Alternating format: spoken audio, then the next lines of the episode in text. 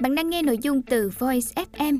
Hãy lên App Store tìm V O I Z và cài đặt ngay để tận hưởng hơn 10.000 nội dung chất lượng cao có bản quyền nhé.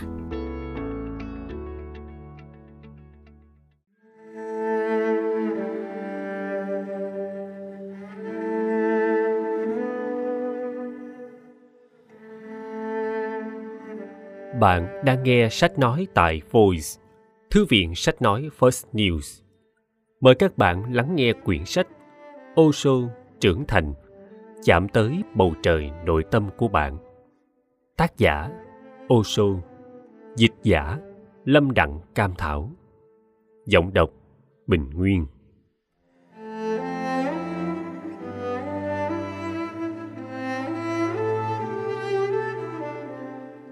hãy lắng nghe bản thể của bạn nó luôn có gợi ý cho bạn. Đó là một tiếng nói nhỏ và tĩnh tại. Nó không hét vào mặt bạn rằng đó là sự thật. Và nếu yên lặng một chút, bạn sẽ bắt đầu cảm nhận được con đường của mình. Hãy làm con người như bạn vốn là. Đừng bao giờ cố gắng trở thành ai khác. Và như thế, bạn sẽ trưởng thành.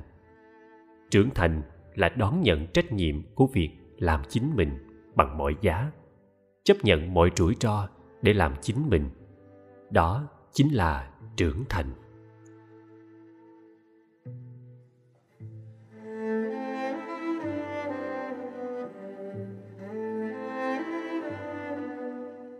Lời nói đầu.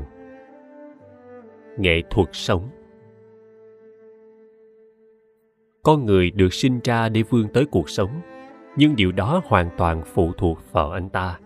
Anh ta có thể bỏ lỡ cuộc sống anh ta có thể vẫn thở vẫn ăn uống vẫn già đi vẫn di chuyển về phía nấm mồ.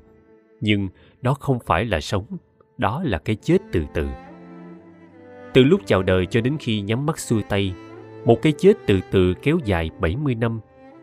Và bởi vì hàng triệu người quanh bạn đang trải qua cái chết chậm đó, nên bạn cũng bắt đầu làm theo.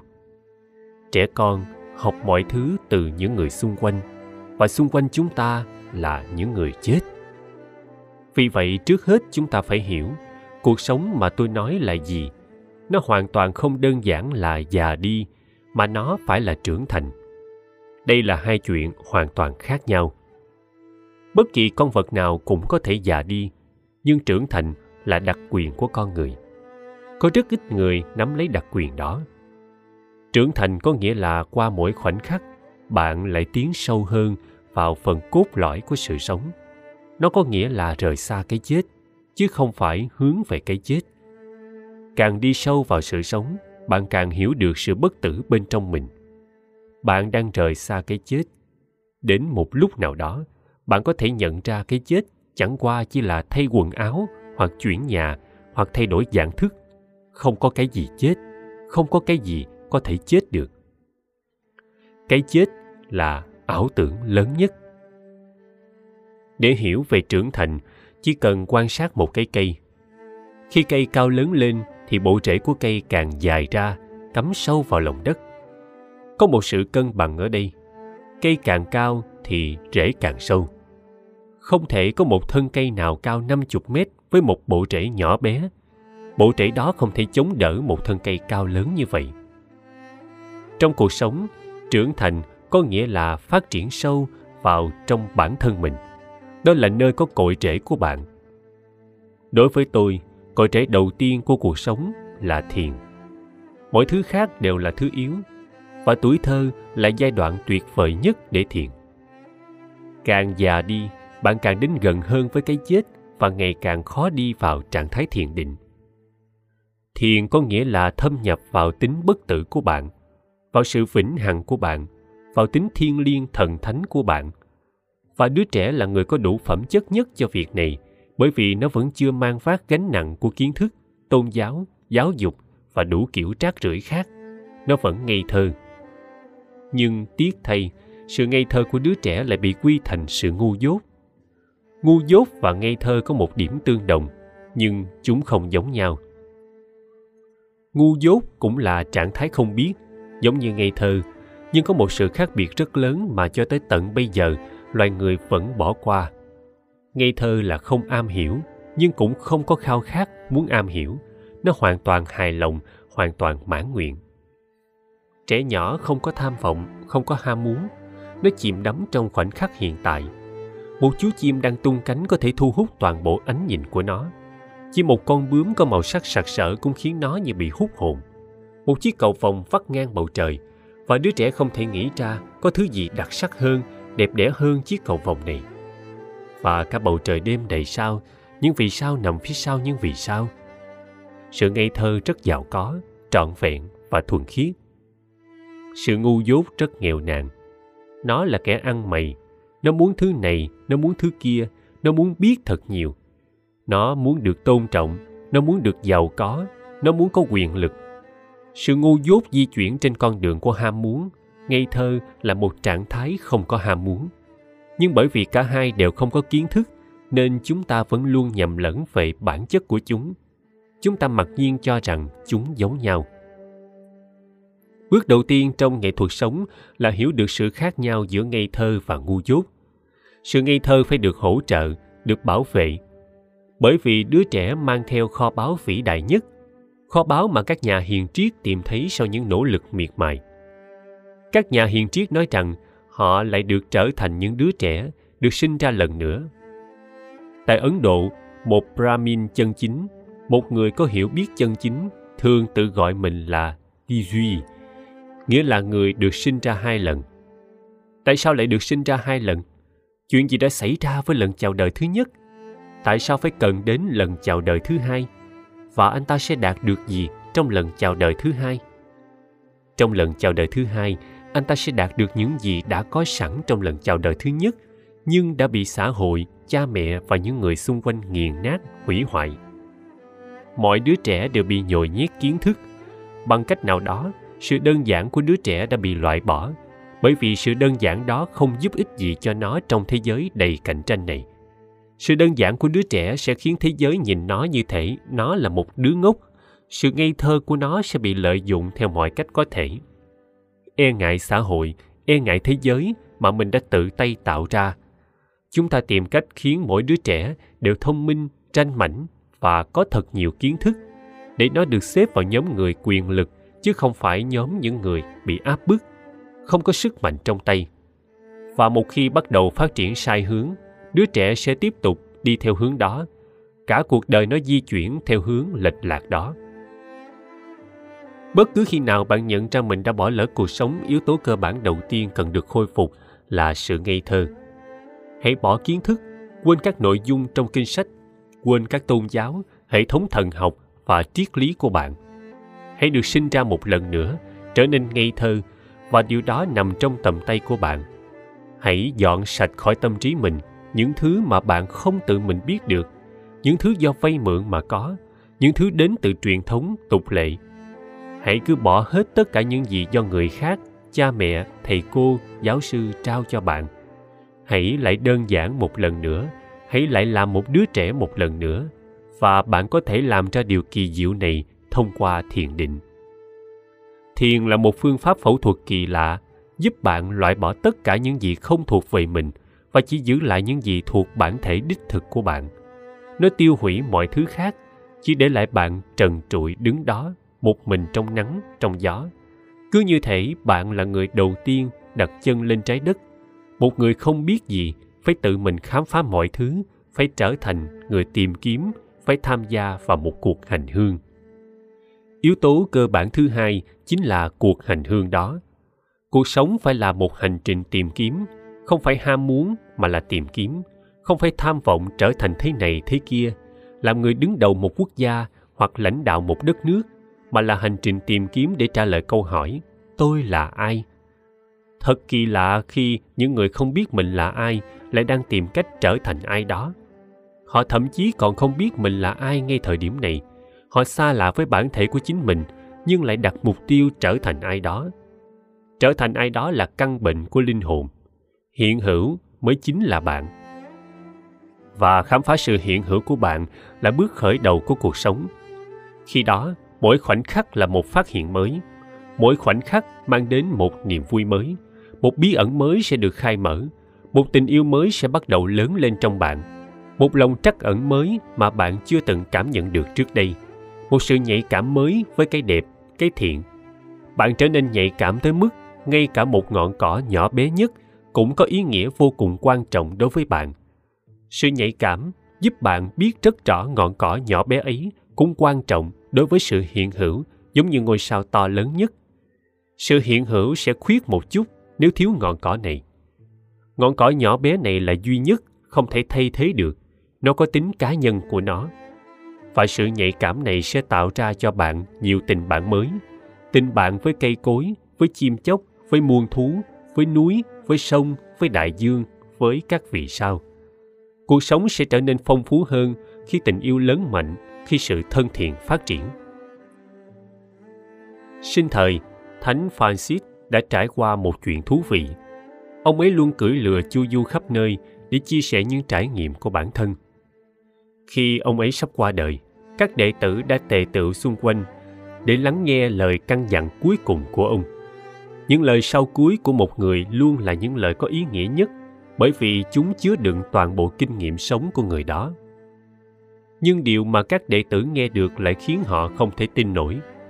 Thánh francis không dành những lời cuối cùng cho các đệ tử, mà cho con lừa của mình. Ông ấy nói, này người anh em, ta nợ người anh em rất nhiều. Người anh em đã cõng ta trên lưng đi khắp nơi mà không một lời than trách trước khi rời khỏi thế giới này, ta chỉ muốn được người anh em tha thứ.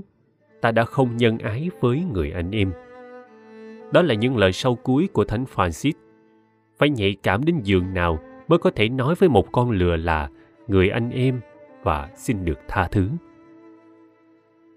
Khi bạn nhạy cảm hơn, cuộc sống sẽ trở nên rộng lớn hơn. Nó không còn là hồ nước nhỏ mà sẽ trở thành đại dương. Nó không bị giới hạn trong phạm vi của bạn, vợ và con cái của bạn, nó hoàn toàn không bị giới hạn. Toàn bộ sự hiện hữu trở thành gia đình của bạn. Và chỉ khi toàn bộ sự hiện hữu trở thành gia đình của bạn bạn mới biết cuộc sống là gì. Bởi vì không ai là một ốc đảo, tất cả chúng ta đều kết nối với nhau. Chúng ta là một lục địa rộng lớn, được gắn kết với nhau theo hàng triệu cách. Và nếu trái tim của chúng ta không ngập tràn tình yêu dành cho cái tổng thể cuộc sống của chúng ta cũng không thể tràn đầy.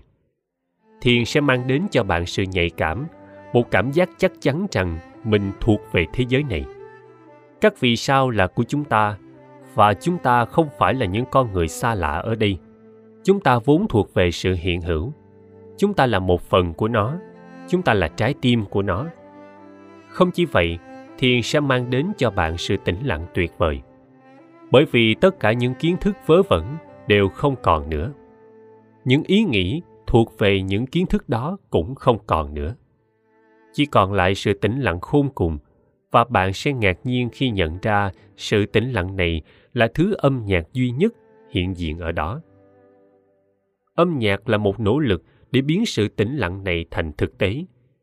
Những nhà tiên tri của phương đông cổ đại đều nhấn mạnh rằng mọi loại hình nghệ thuật vĩ đại như âm nhạc thơ ca, khiêu vũ, hội họa, điêu khắc đều được sinh ra từ thiền định. Chúng đều là một nỗ lực để bằng cách nào đó mang những điều không thể biết vào thế giới của những điều đã biết, cho những ai chưa sẵn sàng cho cuộc hành hương như món quà dành tặng những người chưa sẵn sàng đó. Có lẽ một ca khúc hoặc một bức tượng có thể khơi dậy trong bạn khát khao về nguồn. Lần tới khi bạn bước vào một ngôi chùa, hãy ngồi im lặng lẽ quan sát bức tượng phật thích ca mâu ni. Bức tượng đó đã được đúc theo một hình thức, một tỷ lệ, mà nếu quan sát nó, bạn sẽ chìm vào tĩnh lặng. Đó là sự thiền định mà bức tượng mang lại. Nó không liên quan gì đến phật thích ca mâu ni. Đó là lý do tại sao các bức tượng này đều giống nhau. Mahavira, phật thích ca mâu ni, neminatha, adinatha, hoặc ví dụ như 24 vị Tirthankara của kỳ na giáo. Trong cùng một ngôi đền, bạn sẽ thấy cả 24 bức tượng này đều giống nhau, giống hệt nhau. Hồi nhỏ tôi từng hỏi cha, cha có biết tại sao cả 24 vị này đều giống hệt nhau không? Họ có cùng kích cỡ, cùng một cái mũi, cùng một khuôn mặt, cùng một cơ thể. Khi đó cha tôi đáp, cha không biết, cha luôn thắc mắc tại sao không có chút khác biệt nào gần như chưa có ai từng thấy hai người giống hệt nhau trên thế gian này chứ nói gì đến 24 người. Nhưng khi đi sâu vào thiền định, tôi đã tìm thấy câu trả lời. Tôi đã tự mình tìm được câu trả lời, chứ không phải nhận nó từ ai khác. Và câu trả lời đó là những bức tượng này không liên quan gì đến người được tạc tượng. Những bức tượng này liên quan đến những gì đang diễn ra bên trong 24 người đó, mà diễn biến đó đều giống hệt nhau. Chúng tôi không bận tâm đến thế giới bên ngoài, chúng tôi chỉ tập trung vào thế giới bên trong. Thế giới bên ngoài không quan trọng. Ai đó trẻ, ai đó già, ai đó da đen, ai đó da trắng, ai đó là đàn ông, ai đó là đàn bà. Tất cả đều không quan trọng. Điều quan trọng là có một đại dương tĩnh lặng bên trong. Khi đắm chìm trong đại dương mênh mông tĩnh lặng đó, cơ thể có một bộ dáng nhất định. Bạn đã thấy chuyện này rồi, nhưng bạn không nhận ra bạn có quan sát bản thân khi tức giận chưa? Cơ thể của bạn có một dáng điệu nhất định. Trong cơn giận dữ, bạn không thể giữ hai bàn tay của mình rộng mở. Bạn nắm chặt bàn tay lại thành nắm đấm. Khi tức giận, bạn không thể cười hay là bạn có thể. Cơ thể phải có một dáng điệu nhất định khi bạn có một cảm xúc nhất định. Những điều nhỏ bé có liên quan mật thiết với nhau bên trong do đó những bức tượng kia được tạo ra theo cách mà nếu bạn chỉ ngồi im lặng và quan sát, rồi sau đó nhắm mắt lại, một hình ảnh âm bản, một bóng hình sẽ đi vào trong cơ thể của bạn và bạn bắt đầu cảm nhận điều mình chưa từng cảm nhận được trước đây. Những bức tượng và ngôi đền đó không được dựng lên cho mục đích tôn thờ. Chúng được tạo ra cho trải nghiệm. Chúng là những phòng thí nghiệm khoa học. Chúng không liên quan gì đến tôn giáo. Suốt hàng bao thế kỷ, một khoa học bí mật nào đó đã được sử dụng để các thế hệ tiếp theo có thể tiếp cận những trải nghiệm của thế hệ đi trước. Không phải thông qua sách vở hay lời nói, mà thông qua điều gì đó sâu hơn, thông qua sự tĩnh lặng, thông qua thiền định, thông qua sự bình yên. Khi sự thân thiện của bạn nảy sinh từ sự tĩnh lặng đó, tình yêu nảy nở, cuộc sống của bạn trở thành một điều nhảy, một niềm hân hoan, một sự chúc tụng trong từng khoảnh khắc. Bạn đã bao giờ tự hỏi tại sao ở khắp nơi trên thế giới, mọi nền văn hóa, mọi xã hội đều chỉ có vài ngày lễ hội trong năm? Vài ngày mừng vui đó chỉ là một kiểu bù đắp. Bởi vì những xã hội này đã tước đoạt hết mọi khoảnh khắc chúc tụng trong cuộc đời bạn. Và nếu họ không trao cho bạn bất kỳ sự bù đắp nào, cuộc đời bạn có thể trở thành một mối nguy hại đối với nền văn hóa nền văn hóa nào cũng có một kiểu bù đắp nhất định để bạn không cảm thấy hoàn toàn bị nhấn chìm trong đau khổ, trong nỗi buồn. Nhưng sự bù đắp đó là giả. Pháo sáng và những chùm đèn màu rực rỡ không thể làm cho bạn hân hoan. Chúng chỉ dành cho con nít. Còn đối với bạn, chúng chỉ là nỗi phiền toái. Nhưng trong thế giới nội tâm của bạn, có thể có những chùm ánh sáng, những ca khúc và những niềm hân hoan luôn tiếp diễn hãy luôn nhớ rằng, xã hội bù đắp cho bạn khi nó cảm thấy những gì bị kìm nén trong bạn có thể bùng nổ thành một tình huống nguy hại nếu không được bù đắp. Xã hội tìm cách để bạn giải tỏa những cảm xúc, những thứ bị kìm nén đó. Nhưng đó không phải là sự vui mừng thật sự và cũng không thể có thật. Sự chúc tụng đích thực phải đến từ cuộc đời bạn, trong cuộc đời bạn. Và lễ hội thật sự không thể diễn ra theo lịch biểu. Rằng vào ngày đầu tiên của tháng 11 bạn sẽ ăn mừng. Thật kỳ lạ, bạn đau khổ suốt cả năm và bỗng nhiên vào ngày đầu tiên của tháng 11, bạn hết khổ và bắt đầu nhảy múa ư. Hoặc những nỗi đau khổ của bạn là giả, hoặc ngày đầu tiên của tháng 11 là giả. Không thể có chuyện cả hai đều là thật. Và khi ngày đầu tiên của tháng 11 khép lại, bạn quay về với cái hố tâm tối của mình. Ai nấy đều quay về với nỗi khổ của mình, với những mối bất an của mình cuộc sống nên là một lễ hội bất tận, một lễ hội ánh sáng diễn ra quanh năm. Chỉ khi đó bạn mới có thể trưởng thành, bạn mới có thể bung nở. Hãy biến những điều nhỏ bé thành sự chúc tụng. Ví dụ, người nhật có lễ thưởng trà. Tại mỗi thiền viện và trong những gia đình có điều kiện, người ta có một ngôi đèn nhỏ dành để uống trà. Giờ đây, uống trà không còn là chuyện bình thường, trần tục. Người ta đã biến hoạt động đó thành một buổi lễ ngôi đền thưởng trà thường có lối kiến trúc đặc thù nằm trong một khu vườn xinh đẹp, có hồ nước xinh xắn, có thiên nga bơi trong hồ và hoa nở xung quanh. Khách đến thưởng trà phải để giày dép bên ngoài. Đó là một ngôi đền. Và khi bước vào đền, bạn không được nói chuyện. Bạn phải để mọi suy tư, ý nghĩ và lời nói ở bên ngoài cùng với đôi giày của bạn. Bạn ngồi xuống trong tư thế thiền định và chủ nhà, người phụ nữ pha trà cho bạn, chuyển động theo một nhịp điệu duyên dáng như thể đang múa để chuẩn bị trà. Đặt bộ chén trà trước mặt bạn như thể bạn là một vị thần. Cô ấy sẽ cúi chào với tất cả sự cung kính và bạn sẽ đón nhận bằng sự cung kính tương tự. Trà được pha trong một chiếc ấm đặc biệt và có thể tạo ra những âm thanh tuyệt đẹp, một kiểu âm nhạc riêng và lắng nghe giai điệu của trà trước khi uống chính là một phần của lễ thưởng trà. Vì vậy mọi người đều im lặng để lắng nghe. Tiếng chim ríu rít trong vườn và chiếc ấm cùng với trà đang tấu lên khúc ca riêng. Một bầu không khí bình yên tỏa ra xung quanh. Khi trà đã được pha xong và được rót vào chén của từng người, bạn không uống trà như cách mọi người ở khắp nơi vẫn làm. Đầu tiên bạn sẽ ngửi mùi hương của trà, bạn sẽ nhấp từng ngụm trà như thể nó đến từ thiên đường. Bạn sẽ chậm rãi thưởng thức, không có gì phải vội. Ai đó có thể bắt đầu thổi sáo hoặc đánh đàn. Người ta đã biến một thứ bình thường như trà thành một nghi lễ ấn tượng. Khi bước ra khỏi buổi lễ, mọi người đều khỏe khoắn, tươi mới, cảm thấy trẻ trung hơn, tràn đầy nhựa sống hơn. Và những gì có thể làm được với trà cũng có thể làm được với mọi thứ khác. Quần áo của bạn, thức ăn của bạn, con người đang sống trong trạng thái gần như say ngủ. Nếu không, con người sẽ nhận ra mọi chất liệu đều có vẻ đẹp riêng, có cảm nhận riêng của nó. Nếu bạn nhạy cảm thì quần áo không chỉ là thứ che thân mà còn là thứ thể hiện tính cá nhân của bạn, thể hiện khiếu thẩm mỹ của bạn, văn hóa của bạn, bản thể của bạn. Mọi thứ bạn làm nên thể hiện con người bạn, nó mang dấu ấn của bạn. Khi đó cuộc sống trở thành một lễ hội bất tận. Ngay cả khi bị bệnh và phải nằm trên giường, bạn sẽ khiến những giây phút nằm trên giường đó trở thành khoảnh khắc của cái đẹp và niềm hân hoan. Khoảnh khắc của sự thư giãn và nghỉ ngơi, khoảnh khắc của thiền, khoảnh khắc thưởng thức âm nhạc hoặc thơ ca. Không cần phải buồn bã khi bị bệnh. Bạn nên vui vì trong khi mọi người đến văn phòng làm việc thì bạn được nằm thư giãn trên chiếc giường của mình như một vị vua. Ai đó đang pha trà cho bạn. Chiếc ấm trà bằng đồng đang tấu lên giai điệu của nó. Một người bạn nói rằng muốn đến thổi sáo cho bạn nghe. Những điều này quan trọng hơn mọi loại thuốc. Khi bạn bị bệnh, hãy gọi bác sĩ.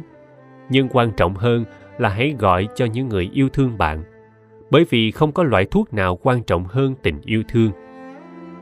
Khi bạn gọi cho những người có thể tạo ra cái đẹp, âm nhạc, thơ ca quanh bạn – bởi vì không có phương thuốc chữa lành nào hiệu quả hơn một tâm trạng hân hoan vui mừng. Thuốc thang là phương pháp chữa trị ở mức thấp nhất, nhưng dường như chúng ta đã quên hết mọi thứ nên chúng ta phải phụ thuộc vào thuốc và trở nên cáu gắt, buồn bã, như thể bạn đang bỏ lỡ niềm vui to lớn nào đó mà bạn từng có tại nơi làm việc. Tại nơi làm việc, bạn khổ sở, chỉ nghĩ có một ngày mà bạn cũng bám víu vào nỗi khổ đó, bạn không chịu buông nó ra. Hãy làm cho mọi thứ trở thành một sự sáng tạo hãy tạo ra kết quả tốt đẹp nhất từ hoàn cảnh tồi tệ nhất. Tôi gọi đó là nghệ thuật sống. Và nếu một người đã luôn biến mỗi khoảnh khắc cũng như mỗi giai đoạn của cả cuộc đời mình thành cái đẹp, tình yêu và niềm hân hoan, vậy thì theo lẽ tự nhiên, cái chết của người đó sẽ là đỉnh cao của một đời nỗ lực. Những chi tiết cuối cùng, cái chết của người đó sẽ không xấu xí như nó vẫn thường xảy ra với mọi người mỗi ngày. Nếu cái chết xấu xí điều đó có nghĩa là bạn đã lãng phí cả cuộc đời mình. Cái chết nên được đón nhận trong thanh thản như một cuộc dấn thân đầy yêu thương vào vùng đất lạ một lời tạm biệt vui vẻ với những người bạn cũ với thế giới cũ. Không nên có bất kỳ bi kịch nào trong đó. Vào lúc thiền sư linh chi sắp lìa đời hàng ngàn đệ tử đã tề tự quanh ông để lắng nghe những lời dạy cuối cùng. Nhưng Linh Chi chỉ nằm đó, mỉm cười và không nói một lời nào. Nhìn thấy Lin Chi đang hấp hối mà vẫn chưa nói lời trăn trối. Một người bạn lâu năm của ông ấy cũng là một bậc thầy đã nhắc Lin Chi. Người đó không phải là đệ tử của Lin Chi. Đó là lý do ông ấy dám lên tiếng. Lin Chi, ông đã quên là mình phải nói vài lời cuối rồi sao? Tôi luôn nói trí nhớ của ông không được tốt mà. Ông sắp chết, ông quên rồi sao? Lin Chi đáp, hãy lắng nghe. Và trên mái nhà là tiếng lít rít của hai chú sóc đang chạy nhảy. Thiền sư nói, đẹp làm sao? Và ông ấy qua đời. Đã có một khoảnh khắc tĩnh lặng tuyệt đối khi Linh Chi nói, hãy lắng nghe. Mọi người đều nghĩ ông ấy sắp nói điều gì đó quan trọng, nhưng ông ấy chỉ nói về hai chú sóc đang trượt đuổi nhau trên mái nhà, và ông ấy mỉm cười rồi trút hơi thở cuối cùng. Nhưng ông ấy đã truyền đạt thông điệp sau cùng của mình. Đừng phân chia mọi chuyện thành lớn hay nhỏ, quan trọng hay tầm thường. Mọi thứ đều quan trọng. Tại khoảnh khắc này, cái chết của Linh Chi cũng quan trọng như chuyện hai chú sóc chạy nhảy trên mái nhà. Không có gì khác biệt. Trong sự hiện hữu, tất cả đều như nhau. Đó là toàn bộ triết lý của Linh Chi, toàn bộ lời dạy của ông ấy, rằng không có gì vĩ đại và không có gì nhỏ bé. Tất cả đều tùy thuộc vào bạn. Vào việc bạn làm gì với chúng. Hãy bắt đầu bằng cách thiền định và mọi thứ sẽ tiếp tục lớn lên trong bạn. Sự tĩnh lặng, thanh bình, hạnh phúc, tính nhạy cảm. Và hãy cố gắng đưa vào cuộc sống bất cứ thứ gì bạn có được từ quá trình thiền định. Hãy chia sẻ nó, bởi vì những thứ được chia sẻ đều phát triển nhanh chóng. Và khi đã đến ngưỡng của cái chết, bạn sẽ biết là không có cái chết. Bạn có thể nói lời tạm biệt, không cần phải khóc lóc, buồn bã. Có thể bạn sẽ khóc, nhưng đó là những giọt nước mắt vui sướng chứ không phải đau buồn. Nhưng bạn phải bắt đầu từ sự ngây thơ. Vì vậy trước tiên bạn hãy vứt hết mọi thứ vớ vẩn mà mình đang mang phát. Rõ ràng là mọi người đều đang mang theo quá nhiều thứ rác rưởi như vậy. Có người tự hỏi để làm gì?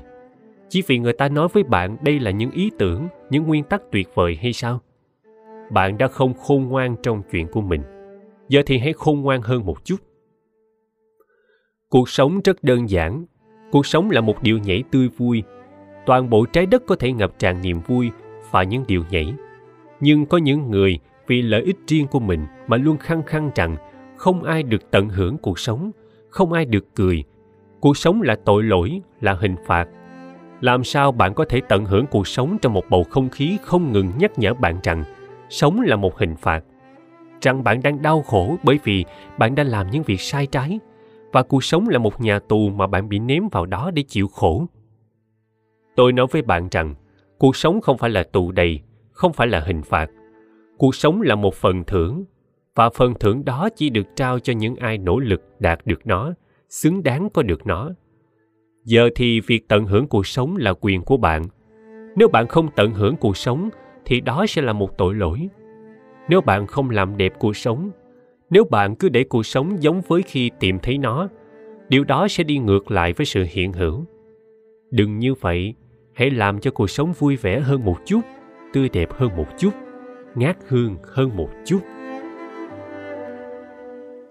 Hết lời nói đầu.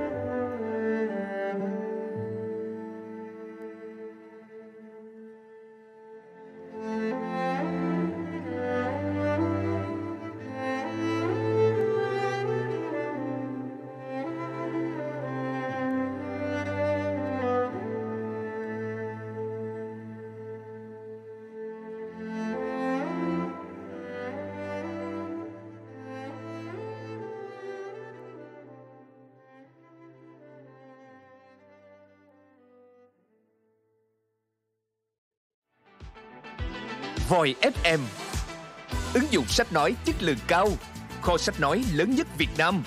Từ các tác giả sách bán chạy nhất Cùng nhiều thể loại nội dung khác Podcast, sách tóm tắt, truyện thiếu nhi, thiên và ngủ. Chia theo các hạng mục dễ tra cứu Và được thể hiện qua các dòng đọc mượt mà. Hẹn giờ tắt để nghe trước khi ngủ. Điều chỉnh tốc độ nghe phù hợp với bản thân tải xuống để nghe không cần mạng. Chế độ lái xe, thao tác đơn giản và an toàn. Gần 20.000 người đã sử dụng và hài lòng, còn bạn thì sao?